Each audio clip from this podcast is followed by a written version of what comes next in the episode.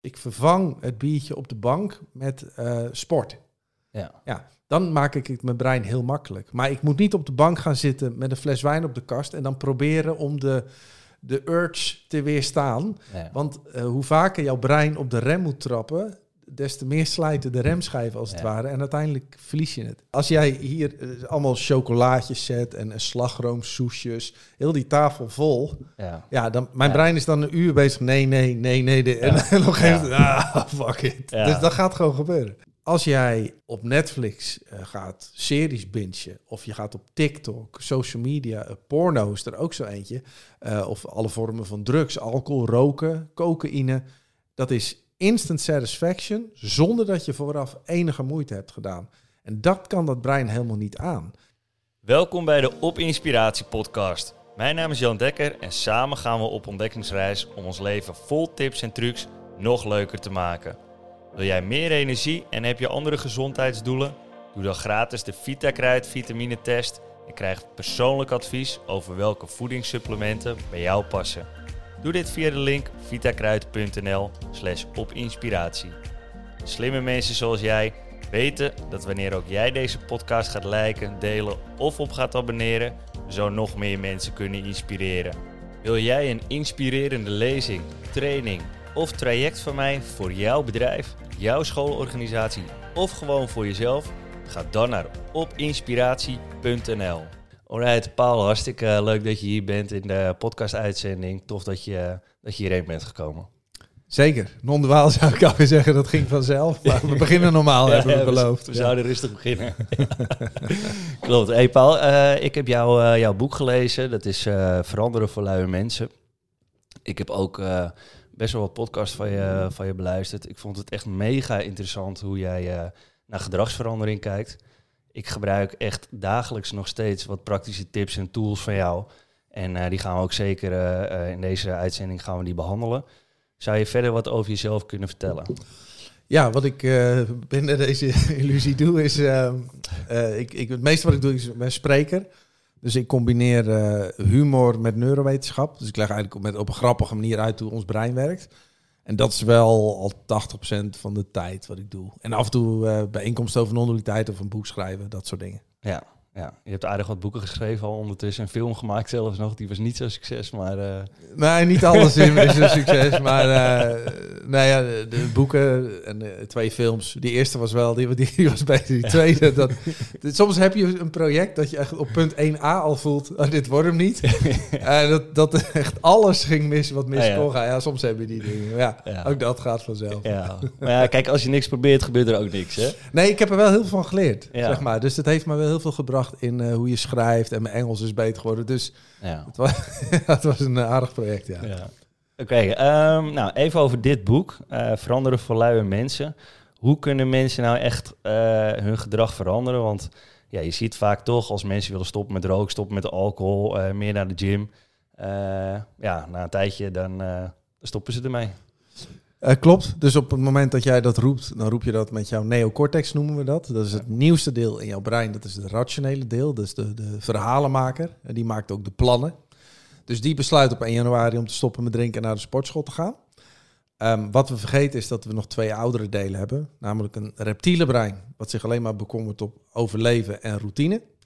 En een zoogdierenbrein, en die wil plezier krijgen en pijn vermijden. En ook moeite vermijden. Ja. Nou, waarom lukt het je de eerste week of soms de eerste twee weken nog wel om naar die sportschool te gaan? Omdat je dan, die drive is nog groot, dus je hebt meer dopamine in je brein, waardoor je toch naar die sportschool gaat. En meestal na een week of twee, dan gaat die dopamine za- zakken, dus de, de motivator, die neurotransmitter. Ja, en dan eh, is Netflix aantrekkelijker s'avonds dan de sportschool. ja. En hoe kunnen we dat nou veranderen? Ehm, ja, dat, dat zijn technieken voor. Wat heel goed werkt is sociale druk.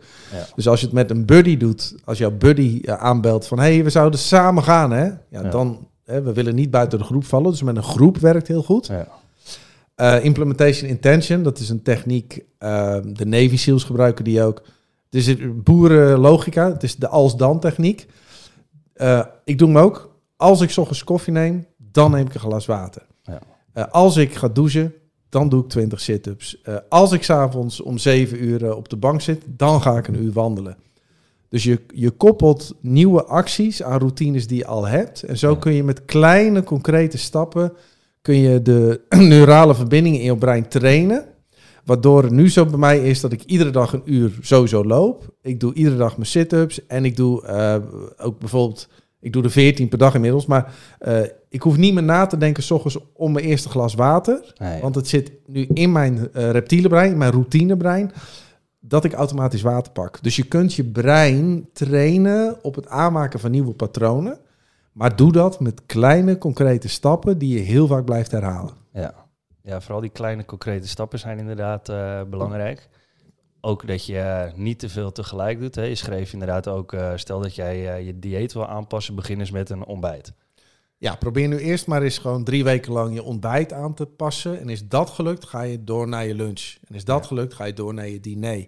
Ja. Maar ga niet, dat doen mensen, die gaan en stoppen met drinken en op dieet en naar de sportschool. En ja, en dat, dat hou je nooit vol. Nee, nee. Omgeving zeg je net, eh, dat is echt een hele belangrijke factor. Eh, schreef je ook in je boek een mooi, eh, mooi voorbeeld over de Amerikanen die in Vietnam zaten. Hè? 20% eh, was heroïne verslaafd. Ja, Maar zij waren bang dat als die naar Amerika terugkwamen naar de uitzending, dat ze dus met tienduizenden ja, heroïneverslaafde soldaten zaten. Dus eh, gedragswetenschappers hebben die mensen heel nauwlettend gevolgd. En wat bleek, van alle verslaafden, van die 100% verslaafd, bleef maar 5% verslaafd. ja. En dat komt als je in een nieuwe omgeving komt. eh, heeft jouw brein sowieso de stress van die jungle niet. Maar de drugs is er ook niet. Je sociale omgeving is anders. En dus is het heel makkelijk om te stoppen. ja. Dus ik, met Esther ten Hoven doen wij die, eh, die 40 dagen challenge. Hè, om mensen Over alcohol. alcohol. Ja.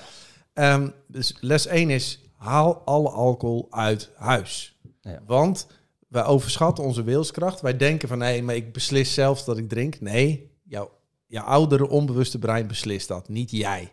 Ja. Dus, en als het er niet is, dan is het makkelijk. Ja. ja, je schreef ook eh 0,0005%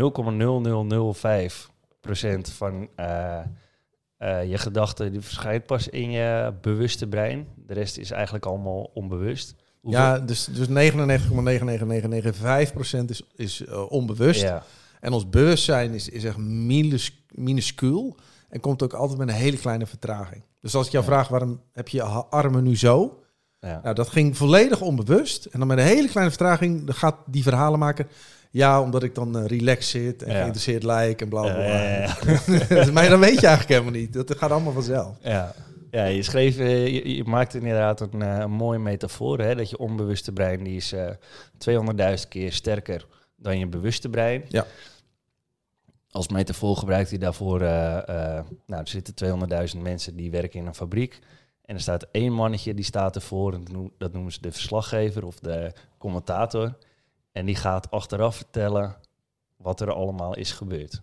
Ja, deze briljante metafoor is van professor Ab Dijkstruis. Die ik Ja. van hem mag stelen. Ja, ik heb hem gelezen, zijn eh, slimme onbewuste dat Juist. boek. Ja, ja, ja. En hij had, was wel lachen, in zijn andere boek had hij een deel van mijn tekst gejat in zijn boek. En ik had een deel Ja. van zijn tekst gejat in Oh, ja. mijn boek. En dan Dus kwamen jullie achteraf ja, en toen zijn we bier gaan drinken met elkaar. Dus dat was heel grappig. Zo'n uh, oepsie. Maar ehm, nee, het is een hele goede metafoor om uit te leggen dat dus in die fabriek, dat onbewuste brein, daar gebeurt alles. Ja, En daarna pas probeert jouw bewustzijn, die, die slecht ingelichte verslaggever, probeert te verklaren waarom je doet wat je doet. ja, Maar die verslaggever is een beetje raar, want die denkt dat hij de directeur is van de fabriek. En dat die 200.000 mensen functioneren dankzij zijn gekwebbel. Maar, Ja, maar dat- dat is dus niet waar. dat hij ze een beetje aanstuurt. Ja, dat is echt, als, als ik me er niet meer mee bemoei, gaat het helemaal fout. Wat natuurlijk niet zo is, want als jij slaapt, hè, staat je bewustzijn, die verslaggever, die staat uit. Ja. En jouw hele lichaam functioneert moeiteloos verder. Ja. Je haalt adem, mondjes genezen zich, je hart klopt, je spijsvertering werkt, neuronen vuren door je hoofd. Dus er, is, er komt helemaal geen, geen bewustzijn aan te pas. Nee, nee. En, en inderdaad, een, eh, een ander mooi voorbeeld die je daarover gaf, die, die moet ik ook echt even vertellen hierin. Dat is de boom. Die vier seizoenen verandert hij. En stel dat die een ik-bewustzijn had, dan had hij gezegd, ja, ik verander telkens. Kijk eens hoe goed ik verander. Ja, Is dat een beetje eh, hoe wij als mensen eh, ja, naar onszelf kijken? Dat we meer zoiets hebben van, nou ja, wij hebben echt heel veel invloed, terwijl eigenlijk alles vanzelf gaat. Ja, als je helemaal uitzoomt, zie je dat alles vanzelf gaat. Ehm, en dat ons bewustzijn alleen maar een verhaal achteraf is. Ja. Het bewustzijn is niet totaal nutteloos, want dankzij bewustzijn kunnen we alles ervaren.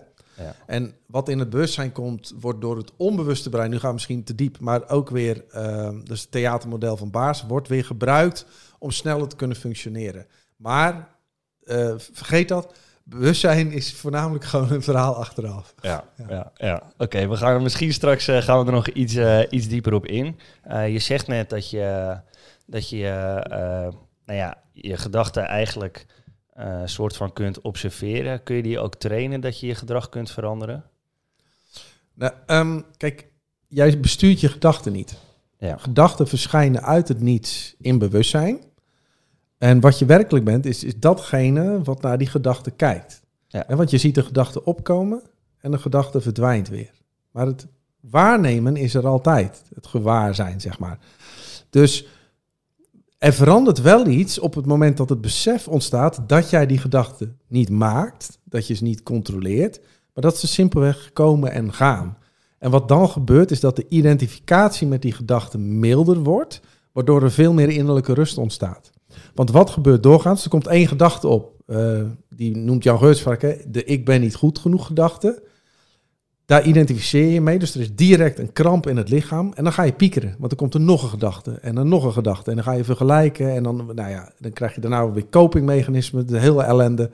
Dus de bevrijding zit hem erin dat je eerst leert inzien. Je, je maakt die gedachten niet zelf. En je hoeft ze ook allemaal niet te geloven. En dan wordt het echt heel rustig in je hoofd. Ja, want vaak denken we dat we onze gedachten zelf produceren. Maar als we dat zouden doen, dan zouden we wel de dag wel blij zijn. Ja, dan was ik nooit meer zaggerijnig. Had ik altijd over zin. Deed ik altijd lief tegen mijn zoon. En ja, ja, dat is gewoon niet de realiteit. Nee. Nee. en, en hoe kunnen we ons nou bewuster van worden dat er een piekengedachte ontstaat? Hè, want die heeft iedereen natuurlijk wel eens. Hoe kunnen we daar ons bewust van worden en zorgen dat je niet in die malle molen eh, terechtkomt, dat je daar twee uur in blijft zitten? Dat zijn verschillende wegen. Hè. Het begint met inzicht. Ja. Ehm, het kan ook word- worden ervaren. Dus je hebt mindfulness, heeft technieken daarvoor. Je hebt de acceptance en commitment therapy, die noemen dat diffuseren. Eh, dat je de gedachten ga je belachelijk maken. Ja. Dus stel, je bent niet goed genoeg, dan geef je jezelf een stemmetje. Ik ben niet goed genoeg. Ik ben niet goed. Nou, en dan gaat jouw brein, omdat je het ridiculiseert, gelooft om het te, stopt om het te geloven. Je kunt ook je brein een naam geven. Dus stel dat je heel veel piekert, dan noem je je brein, eh, nou, noem je zijn naam. Kees. Kees. Nou, dan zeg je niet, ik pieker. Nee, dat is Kees. Maar Kees, die maakt zich altijd druk. Laat Kees maar even. Ja. En dan blijkt door zo'n diffusietechniek...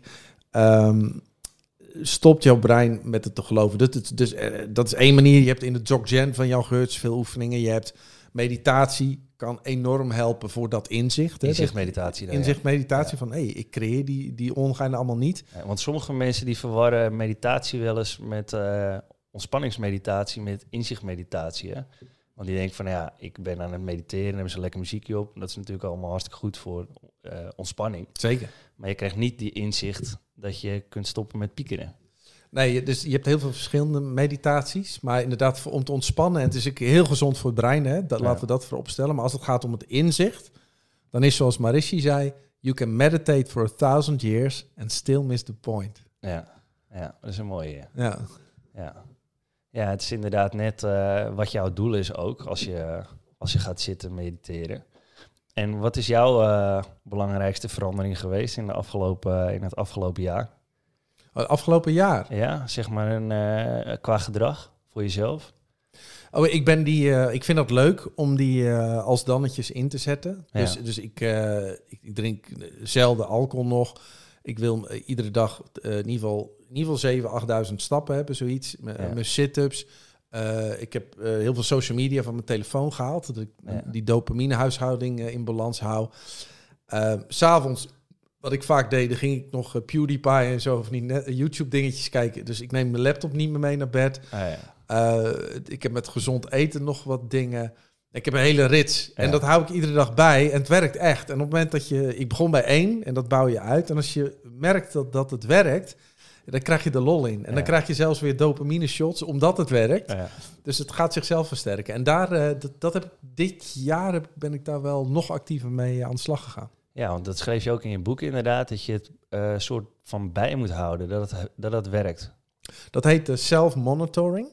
Um, simpelweg opschrijven. Ja. En waarom? Ehm, ik heb gewoon een Excelletje die ik met één druk op de knop op de computer open. Op je bureaublad, hè? Op mijn bureaublad. Zo Ja. min mogelijk moeite doen, hè? Ja. Maar doordat jij het eh, invult, gebeuren twee dingen. Het komt in jouw bewustzijn, waardoor het onbewuste brein iedere keer denkt: oh ja, oh ja, hier was ik mee aan de slag. Dus je wordt continu eraan gerefereerd. En op het moment dat jij succesjes gaat boeken, want ik maak de vakjes groen als het lukt, dan eh, wordt jouw beloningssysteem actief en dat motiveert je nog meer om het door te zetten. Dus ik had nu bijvoorbeeld zeven weken achter elkaar, had ik eh, iedere dag mijn stappen gehaald. Ja, dan is de kans dat mijn achtste week, ja, dan ga ik echt niet laten liggen dan. Want dan is die drive in mijn brein Ja, zo groot. Nee, dan wil ik die achtste week, wil ik die, die stappen ook maken. Ah, ja. En heb jij dan ook zoiets met eh, negatief gedrag, dat je daar dan om wil zetten of zo, dat je dat ook bijhoudt of niet? Eh, ja, als het mislukt, zet ik dat er ook gewoon neer. En dan kijk ik gewoon, kan ik een nieuwe als dan maken. En ik moet er wel bij zeggen, als ik soms 80 uur per week draai, dan mislukken er wel eens wat dingetjes. Want dan, Ja. is, dan is de tijd er gewoon niet. Ja, Nee. dus het lukt niet altijd. Ja. Ja. Ja, en als het dan niet lukt, dan is het allerbelangrijkste, maar dat zeggen we ook met de 40 dagen geen alcohol. Begin de dag daarna gewoon met een schone lei. Want wat doen veel mensen? Die gaan terugdenken, die zeggen, ja, ik heb gefaald, zie je wel, ik kan het toch niet. Ja, en het is nu toch al niet gelukt. En dan gaan ze weer. Nee, als iets niet is gelukt, was bijvoorbeeld je neocortex gewoon even niet sterk genoeg die dag. De volgende dag begin je weer op punt nul. Niks aan de hand, gewoon opnieuw. ja, voor de lange termijn schijnt het ook niet zoveel uit te maken hè, als je tussendoor een misstap maakt. Nee, dat hebben ze gemeten. Dus je kunt ge- gerust een aantal missers hebben. Eh, Want het, het gaat niet om die misser. Het gaat erom dat jouw brein nieuwe verbindingen aanmaakt en dat je nieuwe patronen gaat aanmaken. Ja. Dus als ik een keer, zoals vanochtend, gelijk naar een optreden moet en ik mis mijn glas water, ja, dat heb ik een keer hem niet. Maar Ja, morgen precies. pak ik hem gewoon weer door, want het is deel van mijn routine. Ja, ik, doe het, ik, ik gebruik ook echt alles op, met een, eh, met een als-dan eh, manier, volgens, eh, volgens jouw methode. En ik moet zeggen dat echt, ik ben echt zoveel kleine dingen aan het fine-tunen in mijn leven. En het wordt zoveel leuker en grappiger en je voelt je steeds beter en energieker. Ja, Omdat je dus telkens koppelt aan iets. Ja. Net, zoals met de koffie. Ja, ik drink dan twee glazen water voordat ik mijn eerste koffie neem. Ja, dat is zo'n klein dingetje die, die ik van jou heb. Maar doordat je het inderdaad koppelt aan een gebeurtenis in plaats van een tijd, want dat is misschien ook nog een goed eh, verschil om te doen, hè, want soms komt er wel eens iets tussen. Ja. Maar als het koppelt aan een andere gebeurtenis eh, die je al vaak doet, bijvoorbeeld eh, je neemt een magnesiumpil eh, tijdens het tandenpoetsen of zo. Ja. Omdat je tanden toch altijd al poetst. nou dat is het. Dus die als koppel je altijd aan een routine die je Ja. die dag toch al hebt. Ja, zodat je brein. Kijk, douchen doe ik iedere dag. Dus ik word iedere dag aan herinnerd. Als ik de douche uitloop, loop ik altijd één specifieke slaapkamer in. En daar doe ik mijn, mijn 40 sit-ups. ja, Ehm, en dat is nu zo makkelijk, omdat het gewoon deel van je patroon is. ja. En, en ja, ik vind het eh, gewoon geinig. Ja, nee, snap ik. En ehm, ik, ik merkte dat eh, toen ik jou, eh, jouw podcast luisterde een paar jaar terug, toen ik daar een beetje mee begon, je boek begon te lezen en zo, dat je toen altijd een beetje met, met het biertje zat. Eh, eerst had je zoiets van, nou ja, eh, ik probeer het wel, maar het lukt toch niet. En later merkte ik dat het je steeds beter afging om het biertje af en toe te laten staan of te verwisselen voor wat anders. En nu hoor ik al dat je bijna geen alcohol meer drinkt. Nee, ja, dat is. ja, dat, en dat komt ook omdat mijn sociale omgeving bestond uit heel veel vrienden die biertjes drinken. Dus dat Ja. is voor je brein heel moeilijk om het dan niet te doen. Dus eh, alcohol is. Daarom ben ik met Esther dat ook begonnen. Want Esther en ik zijn natuurlijk allebei gevallen die. dus Zij is nog iets erger dan ik, vind ik. maar, maar- Ja, ik, eh, dus ik in heb het qua, gehoord, ja. qua alcohol. Zij Ja, ja. kon echt wat van. Ja. Maar ik heb gewoon... ehm, dat was voor mij het middeltje om even mijn hoofd stil te maken. Ik vond het relaxed. Alleen, ja, op een gegeven moment... eh, ga je dan iedere dag, neem je twee, drie dingetjes. Dus ik heb nooit problematisch gedronken, maar wel dat ik dacht, ik ben nu zat. Ja. En het is waar wat je zegt, joh, als je mij in de podcast hoort, dan hoor je met echt, denk ik, zeker drie, vier jaar aangeknoten van niet, oh, en dan toch weer wel. Ja, ja, en, precies, en, ja. eh, maar dat was nu sinds een jaar of zo. Eigenlijk sinds ik met Esther begon, was het ook al makkelijker. Maar nu is het eh zelden. ja. Ja. En eh, is dat zo dat je dan spijt hebt achteraf? Of heb je dan zoiets van, nou ja, prima, ik heb er lekker van genoten? Nou ja, dat is het fijne van non-dualiteit. Je, alles in het leven manifesteert zich zoals het doet en het kan nooit anders zijn. Dus ik heb geen enkel zelfverwijt of schuldgevoel of, of wat dan ook. Nee, dit is, gewoon, dit is gewoon het pad wat ik tot nu toe blijkbaar eh, moest bewandelen. Ja. ja, je, je schreef daarover ook uh, dat mensen pas veranderen als ze twee dingen kunnen ervaren, hè? passie of urgentie. Ja. Kun je daar iets meer over vertellen? Dat stamt uit de oertijd. Net als een leeuw, die is heel de dag eigenlijk bezig met energie besparen. En waarom? Die leeuw moet die energie hebben als die moet vechten of vluchten. Ja. Wij mensen deden in de oertijd precies hetzelfde. Dus uh, wanneer gingen we veranderen? Vanuit passie. Hè? Je moest bijvoorbeeld uh, iets vangen of een vrouw veroveren of wat dan ook. Uh, dus passie zette ons aan tot actie. En je ging heel veel rusten. En wanneer moesten we veranderen? Bij urgentie. Er was een bedreiging van een diersoort. Er was schaarste. Een andere stam viel binnen. En dat zit nog steeds in ons. Dus we veranderen of vanuit die intrinsieke drijf, of als er urgentie is. Ja. En uh, die passie, uh, je beschreef daarin ook dat het een soort uh, seksuele selectie is. Hè? Um, daarin beschreef je ook een mooie zin dat vrouwen die kleden zich niet mooi voor een man, maar om te concurreren met vrouwen. ja, dat, ja. Nou ja, dat, dat, is zo. Kijk, wij, wij mannen. Um, Kijk, dit is hoe, hoe de partnerkeuze plaatsvindt. Wij, wij mannen kijken vooral naar schoonheid bij de vrouw. Hè? Dan kun je een beetje zien of ze symmetrisch en vruchtbaar is, et cetera. Um, maar een, een, vrouw heeft natuurlijk maar één eicel per keer. Uh, en dus die moet heel erg goed kijken, uh, vind ik wel de goede man. Dus een man moet wel aan 100 eisen voldoen. Is die uh, respectvol? Is die ambitieus? is die grappig? Is die intelligent? Is die welbespraakt? Noem maar op. Um, dus, dus vrouwen die doen de seksuele selectie vooral met zich mooi kleden om uh, de andere vrouwen de baas te zijn. En ook make-up, dus de je schoonheid benadrukken. En wij mannen sloven ons ontzettend uit met podcast maken bijvoorbeeld. uh, of of met, met succes behalen. Dat, dat zo'n vrouw ziet van, zo, wow, wow, nou, nou, die man stelt wat voor. En ja. dus passie is eigenlijk seksuele selectie. Ja. Zo ervaren wij dat niet als mensen. Want als ik gitaar speel, zeg ik gewoon, ja, dat vind ik leuk. Terwijl biologisch gezien speel ik gitaar van, joe, kijk eens, ik kan ook nog uh, met mijn plektrum over snaren. dus ja, dat is een gek spelletje. Zo zie je inderdaad dat we, dat we veel automatisch doen. Um, ook hebben mensen uh, veel neiging in kopieergedrag. Er was dus ook een onderzoek waaruit bleek dat, uh, dat een aap die moest wat nootjes pakken en de onderzoeker die pakte toen ook een nootje. En toen gingen dezelfde hersengebieden, die gingen toen oplichten van de aap. Ja. Vroeg ik me af, stel nou dat ik heel slecht tennis kijk. Ga je dan zelf ook slecht tennissen of niet? ja, die kans is, is groter. Het is namelijk wel zo dat als jij voetbal kijkt, word je daadwerkelijk wat beter in voetbal. Ja. Dus en dat uh, met dat aapje, en dat, uh, dat was hoe de spiegelneuronen voor het eerst werden ontdekt. En uh, het is dus zo dat wat jij ziet gebeuren bij een ander, kopieert jouw brein. Ja. Voor zo'n, ja, dat varieert een beetje, maar zo'n 20 procent. Ja. En dit maakt ook dat bijvoorbeeld film kijken heel leuk is. Want als de acteur op het scherm verdrietig is, voel jij dat verdriet. Ja. En wij mensen hebben de meeste spiegelneuronen van al, alle diersoorten. Dus wij hebben het grootste empathisch uh, vermogen, het grootste inlevingsvermogen. En uh, ja, dat maakt ook dat we elkaar continu kopiëren. Ja. Oké, okay, nou ja, dan uh, weet ik in ieder geval dat ik uh, geen slecht tennis moet gaan kijken. Soms sta je wel eens op de baan en dan staan ze naast zitten prutsen. En dan, ja, dan is het wel op zich wel vermakelijk om te kijken, maar het is niet goed voor je spel. Ja, maar je kunt ook nog leren hoe het niet moet. Hè? Dat, okay. dat kan ook nog, ja. Oké, okay, dat scheelt. Dat scheelt.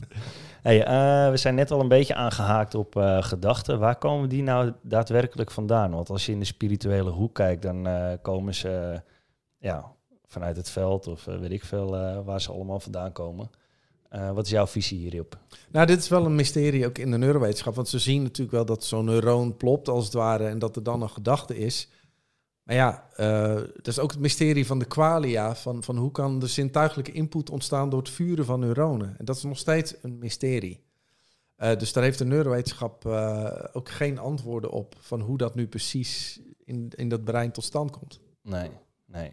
En uh, het is zo dat uh, er zitten allemaal verbindingen hè, in, uh, in het brein. Kun je ook ontleren of is dat echt helemaal niet mogelijk? Of uh, maken we die verbindingen zwakker? Nee, kijk, um, de neurale verbindingen die je eenmaal hebt aangemaakt, zitten daar voor altijd. Dus als je eenmaal hebt leren fietsen, kun je nooit meer niet fietsen. Ja. Het enige wat kan gebeuren is dat die verbindingen in de loop der jaren wat zwakker worden. Waardoor het, als je weer opstart, uh, eventjes moeilijk is. Ik heb uh, vroeger deed ik altijd windsurfen. Dat heb ik toen 15 jaar niet gedaan. En toen ik de eerste keer weer uh, begon, ja, dan, die verbindingen die moeten weer opnieuw worden hersteld, als het ware. Dat gaat dan veel sneller dan wanneer je het van grond af aan leert, omdat ze er nog zitten. Um, dus helemaal ontleren kan niet. En dat is ook het nadeel voor een roker. Als jij dus altijd hebt gerookt, zitten die patronen gewoon in jouw brein. En ja. uh, dus bij het minst of geringste, geringste ja, wordt dat weer geactiveerd. En, en hoe kun je daar nou het beste mee omgaan? Dus als je met zo'n gewoonte wil stoppen, stel je wil uh, niet meer roken of je wilt uh, geen alcohol meer drinken.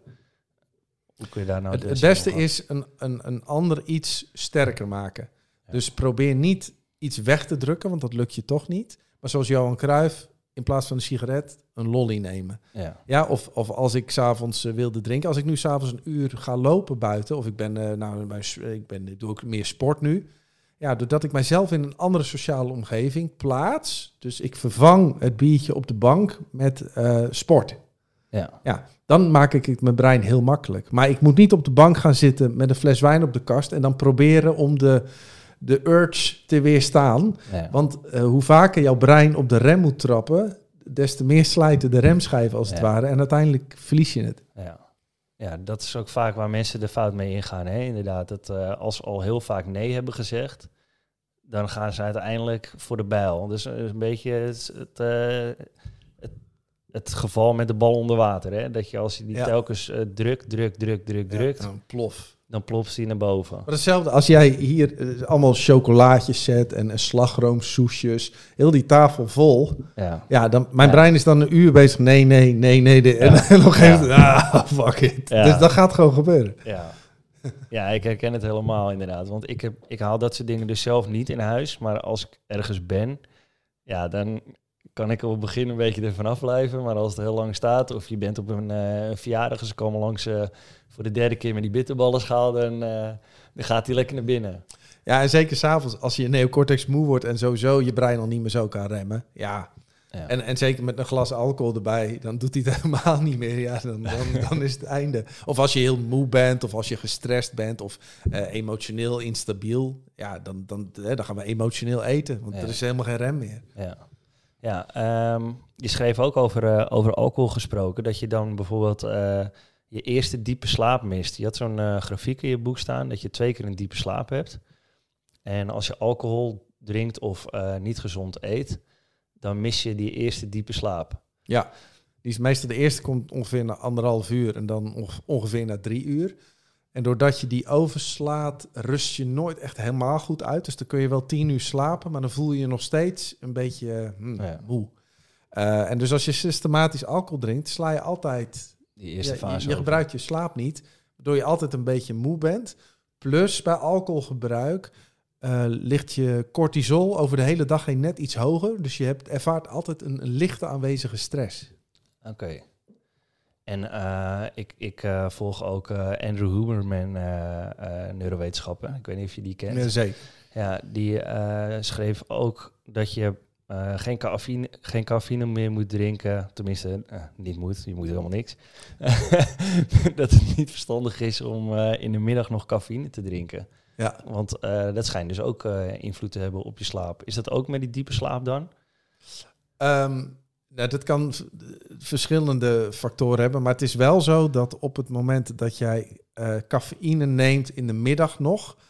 Cafeïne is de soort neuromodulator wat de gevoeligheid voor alle nieuwe dopamine groter maakt. En dat kan er in de middag, als je hem dan nog neemt, al voor zorgen dat je s'avonds minder snel in slaap gaat vallen. Ja. Dus het zit er niet zozeer in het missen van die diepe slaap, maar wel in het in het slaap gaan vallen. Ah, Oké, okay. dus als mensen een, uh, een bakje koffie nemen voor het slapen gaan en ze vallen prima in slaap, dan is dat... Uh... Dan is het allemaal prima. Ik zelf moet het niet doen. Nee. Ik, ik, dus ik doe er uh, in de ochtend twee, soms drie en, en dan houdt het op. Want ik... ik uh, Nee, ik maak die fout wel eens. Na mijn optreden nog een kopje koffie. En dan lig ik echt om twee uur s'nachts. Nee, ik kan dat echt niet. Nee. Ik moet ook ge geen cafeïne in de middag hebben. Want dan nee. lig ik ook met suikerstijd. Dus, uh, en, en ligt dat dan omdat je gevoeliger bent voor dopamine? Of is dat wat anders?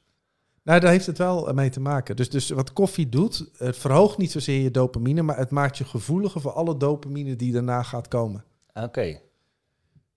Ja, dat is wel interessant. Ja, dus eerst koffie en dan ecstasy. Dat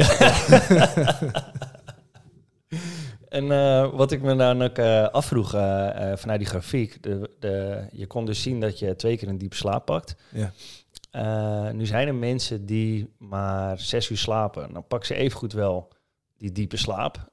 Is dat dan oké? Of zeg je van, nou ja, het is toch wel beter om wat meer slaap te pakken? Nou, daarin ben ik het niet eens met Huberman, want die, het is natuurlijk ook een beetje een autistje en een alfamannetje. Dus dat soms gaat hij iets te snel zegt hij, nee, maar ik slaap maar zes uur. nou, er is het aantal studies wat uh, toont dat zes uur genoeg is, dat zijn ongeveer nul. Oké. Nee, dat, dat, nee, niet. Gewoon, nee, want zeker, ook al ga je in die laatste fase minder diep, het schijnt dat juist in, in dat, daar zitten ook nog hele cruciale resetmomenten voor het brein. Ah, ja. Dus sommige topsporters. Federer. Federer, die sliep 10 uur per dag. U, oh, ik dacht 12. Oh, 12. Ja, ze ja. waren Usain Bolt 10 ja. en ook voetballers, sommige 10 uur per dag. Omdat, ja, het, het is zo uh, goed voor je brein om die rust te pakken dan. Ja. Ja, inderdaad. En dan sliep je uh, niet uh, 12 uur, maar bijvoorbeeld 10 uur. Maar ja. dan ook weer twee keer een uurtje ongeveer. En zijn wereldrecord rende die 20 minuten nadat hij wakker was. Ja, ja klopt ja. ja. Want in je slaap reset je brein zoveel. dus je hebt gewoon echt die slaap nodig. Ja ja, fascinerend vind ik het altijd uh, hoe belangrijk het is. Hey, uh, je schreef ook over uh, dat je heel veel dingen moet, moet filteren. Hè? we hebben tegenwoordig te maken met heel veel prikkels. social media, televisie, krant, radio. hoe kun je er nou voor zorgen dat je wat meer in je energie komt te zitten en wat minder laat leiden door al die prikkels om je heen? Dat is de uitdaging van deze tijd. Ja. Um, ons brein is nog nooit uh, op het punt geweest dat hij zoveel input krijgt zoals nu. Um, en, en, waar het gevaar een beetje in zit, uh, wat normaal is, als jij eerst moeite doet en daarna een beloning krijgt, dat is heel natuurlijk. Hè? Dus ik ga, doe moeite om een hert te vangen. als ik hem dan heb, dan komt er mijn dopamine, endorfine, et cetera. Maar wat nu is, als jij uh, op Netflix uh, gaat series bingen, of je gaat op TikTok, social media, uh, porno is er ook zo eentje, of alle vormen van drugs, alcohol, roken, cocaïne, dat is instant satisfaction zonder dat je vooraf enige moeite hebt gedaan. En dat kan dat brein helemaal niet aan. En dat is ook de reden dat al die kids op TikTok gewoon urenlang blijven swipen, want dat ding kan niet meer remmen. Het is gewoon digitale cocaïne. Dus als jij van tevoren, ik heb het allemaal van mijn telefoon gehaald nu, maar als je van tevoren jezelf niet beschermt tegen al die input, dan word je gewoon overwhelmed. En met als negatief effect dat je basisdopaminelijn lager komt te liggen. En dat zie je nu bij de jeugd. Die gaan hun motivatie verliezen en die beginnen het normale dagelijkse leven als saai te ervaren. En de enige manier voor het brein om weer terug te komen naar het dopaminepeil is nog meer scrollen, nog meer drugs, nog meer porno. Dus uh, we raken massaal verslaafd daardoor. Dus het is in deze tijd cruciaal om je brein te helpen door je omgeving aan te passen. Ik heb geen televisie, ik heb geen krant, uh, ik kijk nauwelijks nieuws, ik heb, ik heb TikTok is weg, social media kom ik bijna nooit op. Want ik wil niet dat mijn brein vervuild raakt in het begin van de dag al. Maar al die onzin, omdat ik weet dat ik mijn eigen dopaminepeil ondermijn en ik me daardoor ellendiger ga voelen en zelfs depressief. Dus jouw uh, baseline die ligt nu hoger omdat je dus je minder laat prikkelen door al die dingen waar je dus geen moeite voor hoeft te doen. Ja, het is niet je baseline qua geluk, want we zijn niet gemaakt om gelukkig te zijn. Uh, maar wel de baseline qua motivatie en, en de, de intrinsieke drijf naar plezier. Ja. Dat, dat is wat uh, in balans blijft. En de beleving. Uh, ja, net de beleving. Dus zo'n ja. podcast met jou opnemen geeft voor mijn brein nu... Uh, normaal vuurt hij twee tot vijf keer per seconde. Nou, ik weet zeker dat hij nu meer vuurt, omdat ik dit leuk vind. Ja. Maar stel dat ik me helemaal overweldigd zou hebben... met uh, dat ik gisteren nog ecstasy had genomen... en vandaag nog vier bier achterover sla en twee uur heb getiktokt... dan ligt mijn dopamine baseline zo laag... dat ik ja. dit gesprek echt als saai zou ervaren. Ja. En dat is bij veel mensen aan de hand. Ja.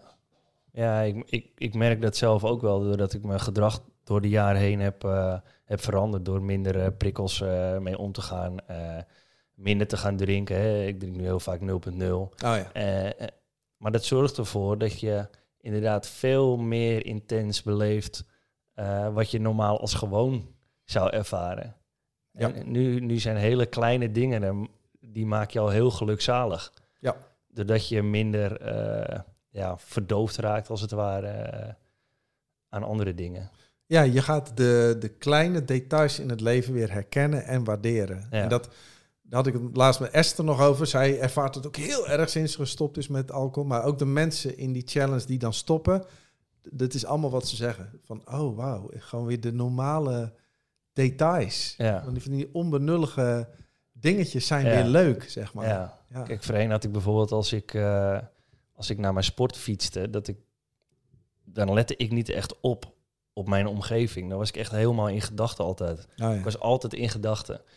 En nu, als ik fiets, ja, dan komen er heel weinig gedachten in me op. Maar dan ben ik alleen maar aan het kijken. En dan vallen dingen als een stelletje die met elkaar loopt me op. Nou, dan kan mij een glimlach bezorgen. Of als de zon schijnt. Of eh, als er, eh, ja, als je, nou, wat zal ik zeggen, eh, een klein kindje over straat ziet lopen die aan het lachen is.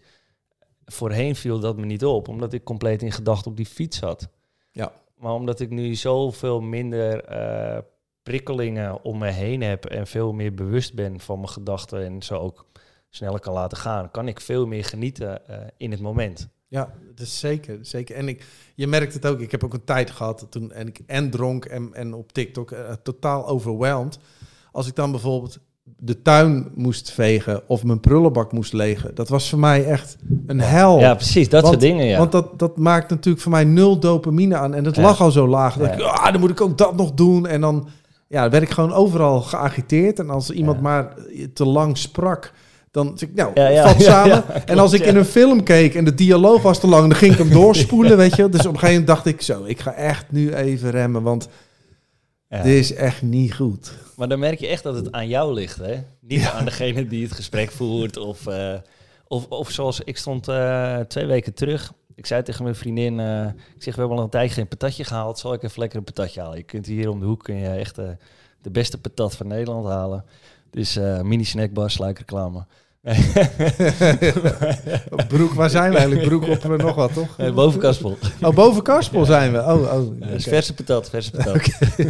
Oh ja, boven Karspel. Ja. Maar, ehm, dus ik zeg, eh, ik haal even lekker een patatje. Ehm, gewoon even genieten, vrijdagavond. Dus ze zegt, nou, helemaal goed. Dus ik sta daar, maar er staat wel altijd echt een ellenlange rij gewoon om eh, rond een uur of half Ja, zes, zes. sinds deze oproep nog langer. maar weet je wat het is? Voorheen kon ik me heel erg storen als ik ergens in een rij stond. Ja. En nu stond ik in die rij en toen dacht ik, hé, hey, ik hoef even helemaal niks te doen. Lekker hè. Dat is zo lekker. Dus ik, hoefde, ik had ook helemaal niet de behoefte om mijn telefoon te pakken of zo. Ik dacht, ik doe gewoon even lekker helemaal niks. En waar ik dus voorheen me zwaar irriteerde aan in een rij staan, bij de supermarkt of weet ik veel wat, Ja.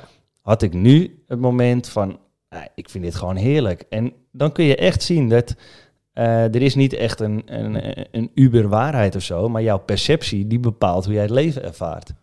Ja, en dat heeft dus alles met die dopamine basislijn te, te halen. Als die hersteld is, is op normaal niveau, ja, dan, ga je, dan is dit geen enkel probleem. Maar als die eh, heel laag ligt, dan is in eventjes als iemand eh, eh, de- iets te lang doet met afrekenen, ja, dan zit je Ja. van, ja, schiet op. Ja, Of iemand bij het stoplicht ziet het licht even niet. En ja, het kost me drie seconden. Dus ja, en, en ik spreek nu eh, uit eigen ervaring, want ik, ik was overal geïrriteerd en geagiteerd. En, eh, maar dat lag echt aan mezelf. Ja, ja, Eh, het is bij mij nu zelfs zo erg dat eh, als iemand wat verkeers doet in het, eh, in het verkeer, dan ik moet er vaak om glimlachen. En dan is Ja. mijn vriendin daarna. Nou, je had best even mogen toeteren of zo, eh, weet je. Ja, dat, het maakt niet. Maar ik heb ook een tijd gehad, wat, wat ook verslavend is, gamen.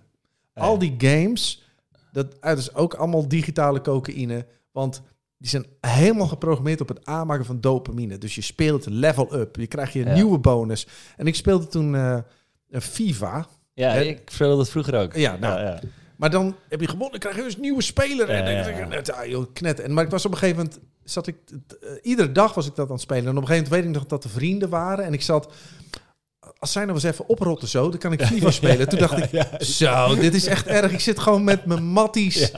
En omdat ik gewoon fucked up ben van die dopamine, vind ik hun saai. En toen dacht ik, ja, dat, ik, ik heb echt alle fouten ook wel gemaakt hoor. Maar ik ben. Ik, ik, het is waar wat je zegt. Als, als het weer hersteld is, voel je zoveel relaxter, joh. Ja, Echt. ja.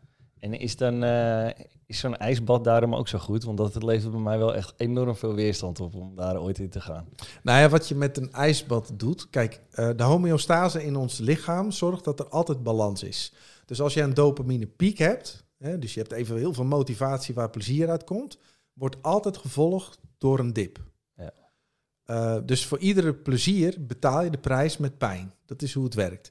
Maar ga je eerst in een ijsbad, ga je hem verlagen met pijn, krijg je als beloning Eh, een piek. Zo, het is gewoon Dus- eh, omgekeerde. Datzelfde als met SM. Hè? Dat mensen die dat leuk vinden, en weet ik veel wat ze allemaal uithalen. Ik ben er niet zo van, maar Je kan het Eh, gewoon zeggen hoor. eh, ja. Nou goed, mijn hobby.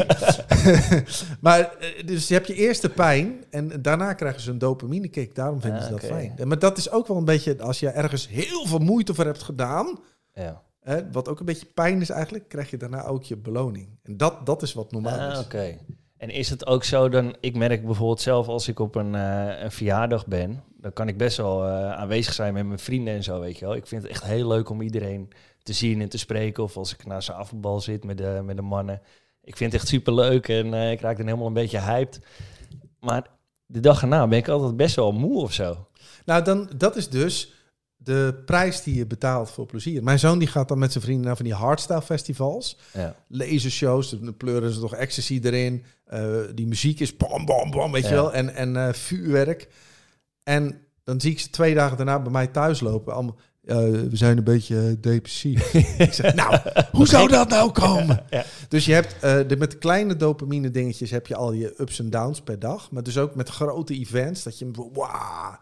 Daarom Messi die dan eh, de, het World eh, Cup wint. ja. Dat is, ah, ik weet zeker, die, die moet twee dagen daarna moet die knetter depressief geweest zijn. Want, want al je stofjes gaan ver beneden baseline. Want die homeostase wil alles herstellen. Ah, dus je oké. betaalt altijd de prijs voor plezier. Vandaar dat je het veel beter in balans kunt houden, namelijk moeite doen en dan plezier. Maar alle instant satisfaction, dat heeft Huberman ook met onderzoeken met porno, dat is natuurlijk echt ook instant satisfaction. Maar dat is net als alle vormen van drugs of gamen, noem maar op. Dat is heel onnatuurlijk en je wordt er depressief van. Ja. Dus geen porno meer kijken, jongens. Nou ja, iedereen doet dat stiekem. Google weet de statistieken. Maar ehm, nee, het is eh, nou niet te vaak. Hè? Dus, dus je betaalt er een prijs voor. Ja. Ehm, nu je dit zo vertelt, eh, moet ik even terugdenken aan... ik heb in een stilteklooster gezeten in Thailand. En daar leefden de mensen echt heel erg op één lijn. Om het zo maar te noemen. Dus geen plezier, maar ook geen pijn. Ja. Dan, dan hou je dus je dopamine-lijn heel vlak.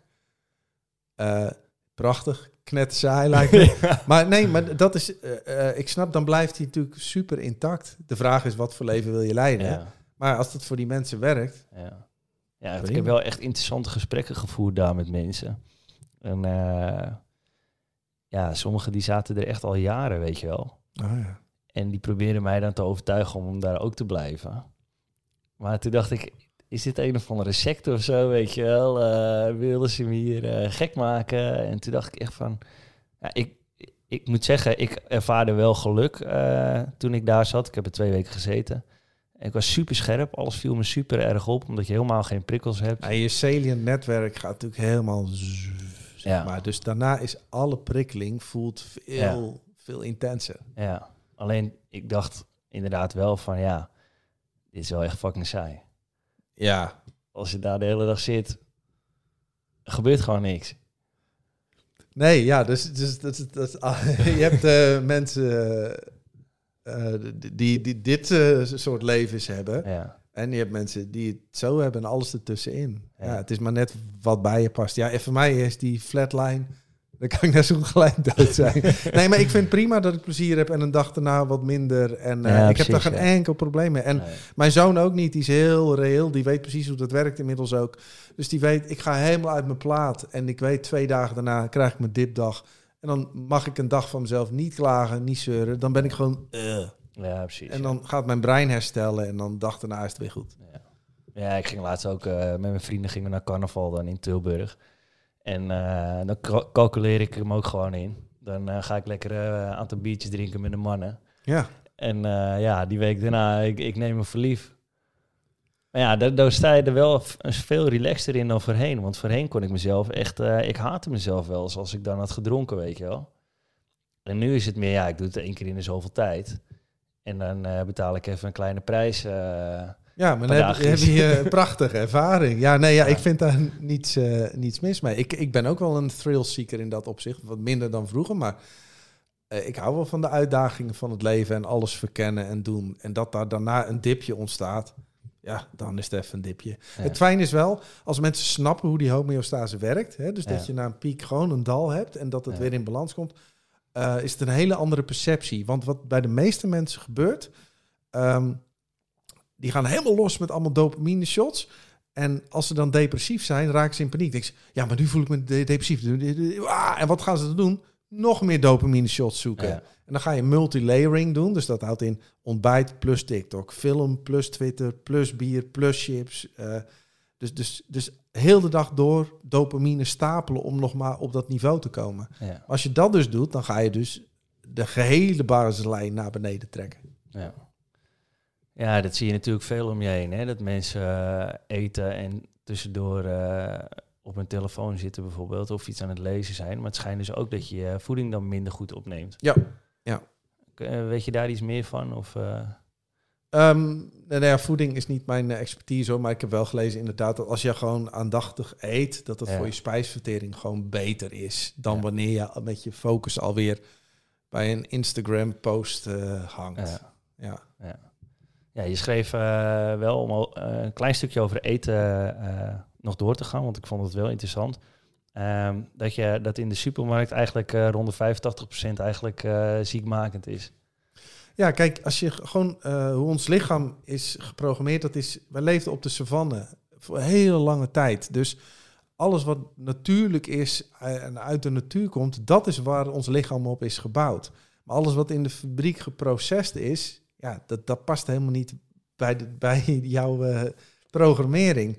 Dus als je wilt eten, ja, nou, als het eh, rechtstreeks uit de, de grond komt, of eh, nou, we aten ook wel vlees, dat, dat soort dingen wel, dan past het bij je. Ja. Maar goed, eh Kruisli groeit niet in de natuur. Nee. Ja, dus ja, dat is, dat is alweer zooi. Ja. Dus, en ik zeg niet dat je nooit mag genieten van lekker eten. Ik doe het natuurlijk ook, maar ja, eh, Balans. ik vind het wel lastig hoor. Zeker met mijn werken dat ik veel weg ben om gewoon, eh, gewoon dagelijks je gezonde voeding binnen te krijgen. Want loop maar een tankstation binnen. Ja, nou, volgens mij is daar 99,8% is dat ziekmakend. Ja.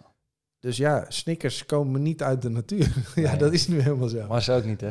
Nee, ja, ik was net eh, optreden bij Mars. Ja. Ik heb echt zo'n zo'n chocoladepakket gehad. Dus, En eh, hoe kijk je dan aan tegen plantaardige voeding in de supermarkt? oh, eh, ja, nou, als het gewoon eh, uit de natuur komt, eh, is het volgens mij eh, prima. Ja, precies, ja. Ja, maar ik ben, eh, dan moet je Richard de Let hebben. Hè? Die weet eh, duizend keer meer dan ik over Ja, voeding. klopt. Ja, die wil ik nog wel een keer gaan benaderen, inderdaad. Ja, dat is Eh, een leuke gozer. Die weet echt heel veel van. Maar hij woont eh, in het buitenland volgens mij, toch? Nu? Echt waar? Is die hem gepeerd? Ja, ja, ja, Oh. serieus. Oh, serieus? Ja, Oh, oké. ja. Dus eh, ik denk dat dat een keer online moet. Ik had toevallig laatst ook een online met eh Michael Pilatschik, want die woont... eh, Ibiza zit Ja. hij veel? ja, Oh, eh, volgens mij nu Mallorca zit hij. Oh, Dat hij daar woont. oké. Dus ja, de mannen zijn het verderop gaan zoeken. Zo is het. Maar goed, ik ga Richard zeker een keer benaderen hoor, voor, voor een stukje over voeding. Ja. Ehm, nou, om, om ons gesprek even verder te gaan. Ehm, ik had hier nog staan, fake it till you make it. Is dat een term die, waarvan jij denkt, nou ja, dat eh, gaat je eh, verbindingen in je brein wel versterken? Ja, ik ben meer van de authenticiteit, Ja. zeg maar. Kijk, op deels werkt fake it till you make it. Ehm, Want je hebt natuurlijk heel veel mensen die in de affirmatiehoek zitten, tegen jezelf praten, in de spiegel, schijnt te helpen. Nou, dat ligt allemaal veel genuanceerder. Ehm, kijk, stel dat ik ehm, mezelf niet goed genoeg vind en ik ga in de spiegel zeggen: ik ben wel goed genoeg, ik ben Ja. wel goed genoeg. Ik kan mijn eigen brein niet foppen, want placebo werkt alleen maar als je niet weet dat het een placebo is. Ja, precies. Eh, het enige wat het brein kan is, dat is een beetje rescripting.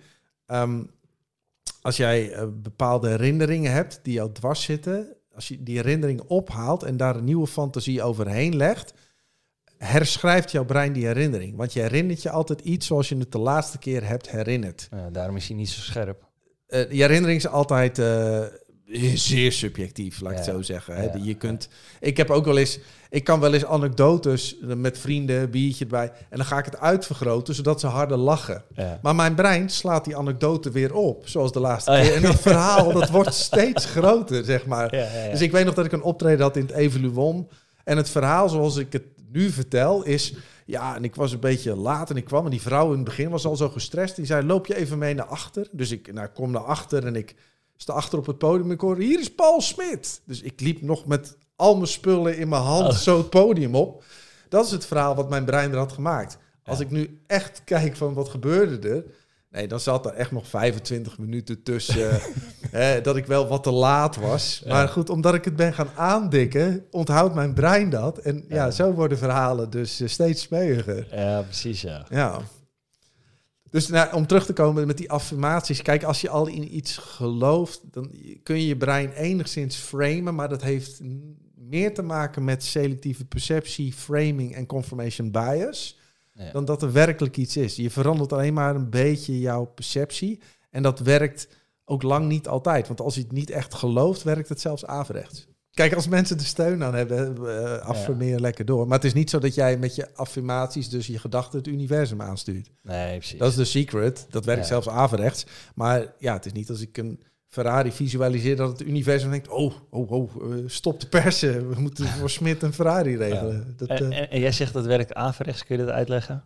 Jouw brein kent niet het verschil tussen feit en fictie. Ja. Dus als jij nu schrikt van shit, ik ben mijn telefoon kwijt, dan is de chemische reactie in jouw lichaam precies hetzelfde als wanneer je hem echt kwijt bent. Ja. Dat merk je met piekeren. Als je piekert bijvoorbeeld, eh, wat als mijn vriendin bij me weggaat? Ja. Dan voel je ook letterlijk dat je verkrampt. En dat is dezelfde verkramping dat als echt weg zou gaan. Nou, als jij nu visualiseert, eh, stel je hebt morgen een training en jij visualiseert dat je een staande ovatie krijgt bij de training, dat mensen hard klappen, schouderklopjes geven. Zoals jij net hebt gehad. Zoals ik eh, dagelijks. maar wat doet jouw brein dan? Die denkt, oh, ik heb het al gered. Nee. Want die weet het verschil tussen feit en fictie niet. Dus wordt dat limbisch systeem luier. Die gaat minder moeite doen. Oké. En is de kans dat je slaagt veel kleiner. Wat wel werkt, is de weg er naartoe trainen. Dus als stel, jij wil in jouw training eh, 10 punten aanhalen. Als je nu al in gedachten traint, oké, dan doe ik daarna die oefening met hun. Dan ga ik dat uitleggen en daarna gaan we dit doen. Dan kun je in gedachten je brein al trainen. Die neuronen die gaan vuren, dus die, die patronen worden al sterker. Waardoor als je daar eenmaal staat, je- jezelf al beter hebt getraind. Maar je moet niet de uitkomst visualiseren, maar de weg er naartoe trainen. Dan kan het wel. Ja. En je, sch- eh, je schreef daar ook over, over je gedachten. Dat eh, stel dat jij een kwartiertje zit en je visualiseert krachtoefeningen, dat je spieren al sterker worden. Ja, moet ik er wel bij zeggen, dat werkt bij mensen die al vaak krachtoefeningen doen. Dus hun brein weet al welke verbindingen dat zijn. Ja. Dus mensen die al regelmatig in de sportschool zitten, als die een kwartier, daar hebben ze echt onderzoek naar gedaan, als die een kwartier per dag visualiseerden alsof ze dus gewichten aan het heffen waren, die mensen namen daadwerkelijk aan spiermassa toe. Dat is een heel hoopvol onderdeel van deze podcast. Ja, Maar sterker nog, mensen die zwaardere gewichten visualiseren, kwamen nog meer aan spiermassa toe. dat is toch bizar. Dus je kunt dat brein, eh, omdat geen feit en fictie, eh de verschil kent hij niet. eh, je kunt het dus, je kunt dingen trainen in jouw hoofd. Mijn vriendin die speelt de viool bij Andrea Bocelli bijvoorbeeld. Zij moet heel veel stukken instuderen. Maar wat doet ze? Zij traint mentaal. Dus zij gaat al die noten langs en zij visualiseert dat ze al die noten pakt op haar viool. En zo traint zij haar brein. brein. Ja. Ja. Ja, dat is wel fascinerend. Het is Zeker met- fascinerend. zeker ja. met zo'n viool. Ja. Oké, en ehm, je, je schreef ook dat, eh, dat je brein eh, gedragsverandering kan doen door herhaling. Eh, nu heb ik ook wel eens gelezen dat het ook kan door middel van tapes. Hè, bijvoorbeeld eh, eh, een soort autosuggestie die je dan luistert voordat je in slaap valt. In, dat je brein in een soort theta-staat komt. Dus dat je breingolven wat lager zijn dan normaal. En dat ze daardoor gevoeliger zijn voor eh, eh, bepaalde woorden, zinnen, et cetera. Eh, ik heb er zelf niet helemaal onderzoek naar gedaan, maar ik was wel benieuwd naar jouw visie hierin. Ja, wat doet, nu zitten wij in beta, we zijn cognitief aan het praten. Als je helemaal in flow bent, kom je in alfa. Ja. Uh, dan verdwijnt ook je zelfbewustzijn. Hè? Je gaat helemaal op in wat je aan het doen bent. Zoals bijvoorbeeld sport. Sport, uh, kijken van een film, boek lezen, dat soort dingen. Als je heel diep gaat, als je heel diep mediteert, uh, of, of, hypnose kan ook, of speciale paddenstoelen, werkt ook heel goed. Dan komt je brein in de theta-staat. En de theta kom je dagelijks in, net voordat je in slaap valt, want dan ga je naar delta. En in die alfa, maar voornamelijk ook die theta-staat, is dat brein heel gevoelig voor suggesties. Dus dat rescripting waar ik het over had. Mijn vader was hypnotiseur namelijk. Je kunt op dat soort moment heel veel eh, suggesties implanten in het brein, waardoor dit veel gevoeliger wordt voor die suggesties dan wanneer het nu in beta-staat zou zijn. Dus dat is daadwerkelijk mogelijk. Ja, oké. Ja, goed om te weten dat, uh, dat ik geen onzin heb gelezen. Nee, nee, nee. nee. ik, wilde, het wel even bij, uh, bij het dubbelchecken. Hey, um, verder uh, schreef je ook dat, dat brainstormen eigenlijk niet werkt. Wat kun je daar verder over zeggen?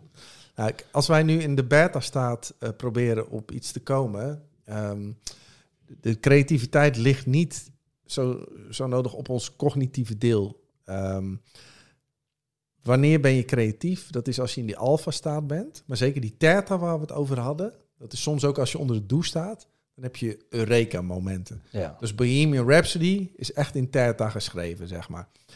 Ehm, dat houdt in, als jij heel hard gaat nadenken, blokkeert dat jouw creativiteit. Wat het beste werkt, ik doe met AITIA soms neurowetenschappelijk onderzoek aan de Universiteit Leiden. En dat gaat heel gericht op hoe werkt creativiteit in het brein. Uh, dus we zijn laatst zelf ook weer onder de fMRI-scanner geweest. En dat is best wel tof, want dan uh, moet je allemaal sommetjes oplossen. En soms zijn het divergerende, soms convergerende. Dus soms is er maar één antwoord. Maar soms is het heel creatief van noem uh, zoveel mogelijk dingen die je kan doen met een paperclip. Noem maar op. Nou, dan kijken ze in het brein hoe dat werkt. En eigenlijk het resultaat van het onderzoek komt in juni, maar ik zal het alvast verklappen. Um, het beste werkt om eerst je brein te voeden met allemaal nieuwe informatie. En laat daarna je brein met rust. Ja. Dus die nieuwe informatie wordt geprocessed, zelfs in je slaap. En als je in rust bent, dan krijg je het antwoord cadeau. Dus uit het niets, je bent aan het wandelen, je staat bij de Albert Heijn, je bent aan het douchen en opeens denk je, yes, ik heb het. Maar je kan het niet afdwingen. Want als je het afdwingt, krijg je een writer's block. En um, is dat ook je intuïtie? Ja, dus, dus de, ehm, uh, je intuïtie eigenlijk je, je gut feeling. Hè? Um, dus wat, wat doet jouw uh, onbewuste brein? Die is voor jou alles aan het processen. Bijvoorbeeld, jij, uh, iemand twijfelt van moet ik die baan wel of niet nemen? Wat dan ook het beste werkt, ga eerst alle informatie in jouw hoofd stoppen. Van wat, wat is het als je het wel doet of wat is als je de huidige baan houdt. Hè? En laat daarna je brein met rust. En dan gaat je onbewuste brein weer processen. En hoe krijg jij het antwoord? Dat voel je. Ja. dus een, meestal een slaper een nachtje over, zei oma altijd. Dat is echt waar. Want de dag daarna is je intuïtie is veel zuiverder. Dus vooral als je zorgt dat je geen stress hebt, niet boe bent, geen alcohol drinkt, dan is je intuïtie puur. En dan voel jij in je onderbuik wat je wilt doen. En dan maken mensen makkelijke beslissingen. Ja, inderdaad. Want je schreef inderdaad ook, uh, stel dat jij bijvoorbeeld een, uh, een baan hebt. En na een tijdje uh, zegt je gevoel van, nou ja, ik, ik wil er eigenlijk mee stoppen. Stel dat je er al drie, vier jaar in zit. Ja. je gevoel die geeft dat aan, je intuïtie. Maar toen dacht ik ook, ja, stel nou dat jij heel laag in je energie bent gaan zitten. Dat je je daardoor gewoon niet, niet goed voelt. Dat die piekengedachten het van je overnemen ja, dan is het eigenlijk niet echt je intuïtie, maar dan is het eigenlijk meer je eigen uh, ja, vertroebeling van gedachten. Die, ja, uh, en dit is een hele goede wat je aanhaalt, want er is een heel groot verschil tussen intuïtie en emotionele instabiliteit. Ja, precies. Daarom zei ik, je intuïtie is goed als je vrij bent van stress, uitgerust bent, goed hebt gegeten, geen alcohol hebt gedronken. Maar wat bij, dat zie ik in de spirituele wereld vaak, daar hebben mensen allemaal emoties. En dat nemen ze allemaal bloedserieus. En dan zeggen ze, ja, maar ik voel dit. Ja, zeg je, ja, dat, dat is waar. Alleen is je intuïtie totaal vertroebeld door allemaal krankzinnige door die eh, emoties. hersenspinsels, door allemaal emoties die dwars door elkaar heen gieren. Dus dan zeg ik, laat het is, eerst eens even tot rust komen. En dan kun je weer gewoon puur voelen van, wat wil je nu eigenlijk? Maar ja, ik, dat, in het spirituele zie ik nog wel eens dat opeens gedachten zijn. Oeh, dat is fout. Maar emoties, wow, die moeten we serieus nemen. Nee, emoties zijn net als gedachten. Die komen en gaan. En, en daar hoef je ook niet zoveel mee. Nee, inderdaad. Dat schreef je inderdaad ook, dat, eh, dat die creativiteit die ontstaat ook uit alle informatie die je eigenlijk allemaal al ergens hebt opgedaan. Ja, eh, dus, dus hoe schreef Freddie Mercury Bohemian Rhapsody? Dat is eerst dat hij twintig jaar lang muziek in zijn hoofd heeft gegooid. Ja. Opera geluisterd, hard rock, ballad, de hele mikmak. Dan husselt je brein dat. En dan moet je ook nog wel eens iets hebben als talent natuurlijk.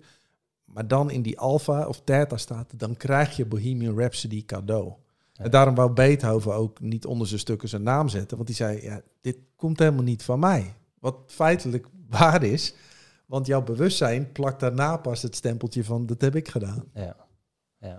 Om daar even eh, iets dieper op in te gaan. eh, je schreef ook, alles is energie. Kun je dat wat meer toelichten? Ehm, ja, dat is meer Einstein zijn, zijn theorie hè, van... eh, Energie in beweging. nou, alles is energie in beweging. en ja. energie kan nooit vermeerderen of verminderen. Het kan alleen van vorm veranderen. Dus het hele universum is eigenlijk één bak water in beweging. Ja. En vanuit de non-dualiteit gaan ze nog een stap dieper. Hè. Dan zeggen ze, nee, alles is bewustzijn. En energie is een verschijning in bewustzijn. Dus Einstein zijn ESMC-kwadraat is niet de uiteindelijke realiteit. Maar dan gaan we nog een stap dieper. ja. En, maar eh, stel nou dat iemand vraagt van ja, eh, het is allemaal leuk en aardig dat, eh, dat bewustzijn. Maar als ik slaap dan? Nou ja, als, je, als jij slaapt. kijk, het bewustzijn is er altijd. Dat is de non-duale visie. Alleen wij zijn allemaal instrumentjes waardoor bewustzijn naar zichzelf kijkt. Dus de stelling is daarbij dat het bewustzijn wat door jouw ogen kijkt, is exact hetzelfde bewustzijn wat door deze ogen kijkt. Alleen door twee verschillende cameraatjes. En op het moment dat je slaapt en er gaat geen ehm, bewustzijn, of het instrumentje wordt even niet gebruikt om een, een ervaring te hebben, ja, dan is er in dat apparaatje eventjes niet, die wordt even niet aangezet. Het is een beetje het, het strijkijzer wat, wat even uitstaat en geen elektriciteit krijgt. Ah ja, ja. ja, dat vind ik een mooie metafoor. Nou ja, alles is energie. Ja, en die energie gaat zorgt dat de televisie eh, aan kan en dat het strijkijzer het doet. Eh, maar die energie is precies hetzelfde. Alleen die eh, beweegt zich voort door verschillende apparaten. Op exact dezelfde manier dat bewustzijn, net als eh, elektriciteit, ook de grondslag ligt aan alles. Alleen het gebruikt ook verschillende instrumenten om mee te spelen. Ja. Dus korte conclusie is dat wij eigenlijk eh, maar wat doen.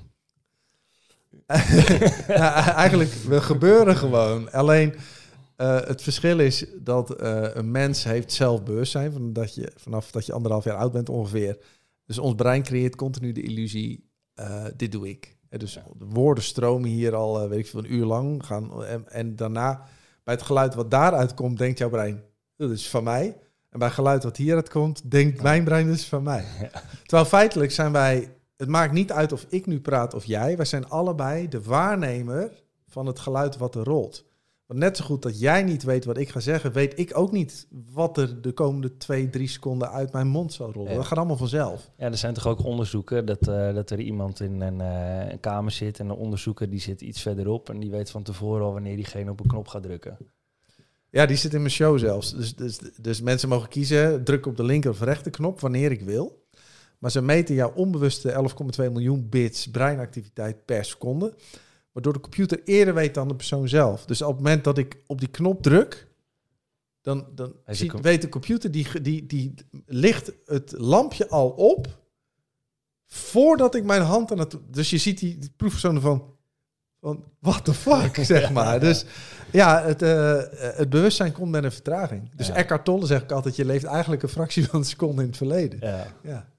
ja. fascinerende man is dat ook. Ik heb ook zijn, eh, zijn boek gelezen, maar eh, die weet wel rake dingen te zeggen. Ja, en, en wat hij heel goed doet, is deze complexe materie eigenlijk op een hele toegankelijke manier voor een groot publiek brengen. Ja. Want je moet mensen niet gelijk gaan vertellen, wat is allemaal bewustzijn, het is allemaal een illusie. Maar hij brengt het eerst wel van, oké, leer je nou eens even in dat nu leven en die gedachten niet zo serieus te nemen. Maar hij is ook wel redelijk goddelijk eh, op sommige gebieden. Ja, ik, ehm, hij is echt hardcore non-dualist, eh, om het maar zo te noemen. Hij, hij weet precies hoe of wat, maar is de, ehm, heeft gewoon zijn modus gevonden, net als Deepak Chopra, om het Ja. op een toegankelijke manier te brengen. Omdat ze ook wel weten dat je boeken niet verkopen als je Ja, precies. Ja. Als mensen nu nog luisteren op dit punt, dan, dan, dan zijn we wel echt een grote winst. Zeg maar. Ja, dan zijn we verder. Hey, ehm, waarom is het dan toch zo belangrijk dat... eh, nou ja, het is sowieso niet belangrijk, maar... ehm, waarom, waarom is het fijn om te denken dat we toch wel een soort van controle hebben over onze gedragsverandering? Ehm, nou, kijk, helemaal uitgezoomd gezien, gedragsverandering vindt ook gewoon plaats. Hè? Ja, Want je stuurt ja. ook niet je neocortex. En als je een als-dannetje maakt, is dat ook het onbewuste brein wat dat doet. Maar ehm, ja, Chris Verburg, dat is zo'n wonderkind uit België.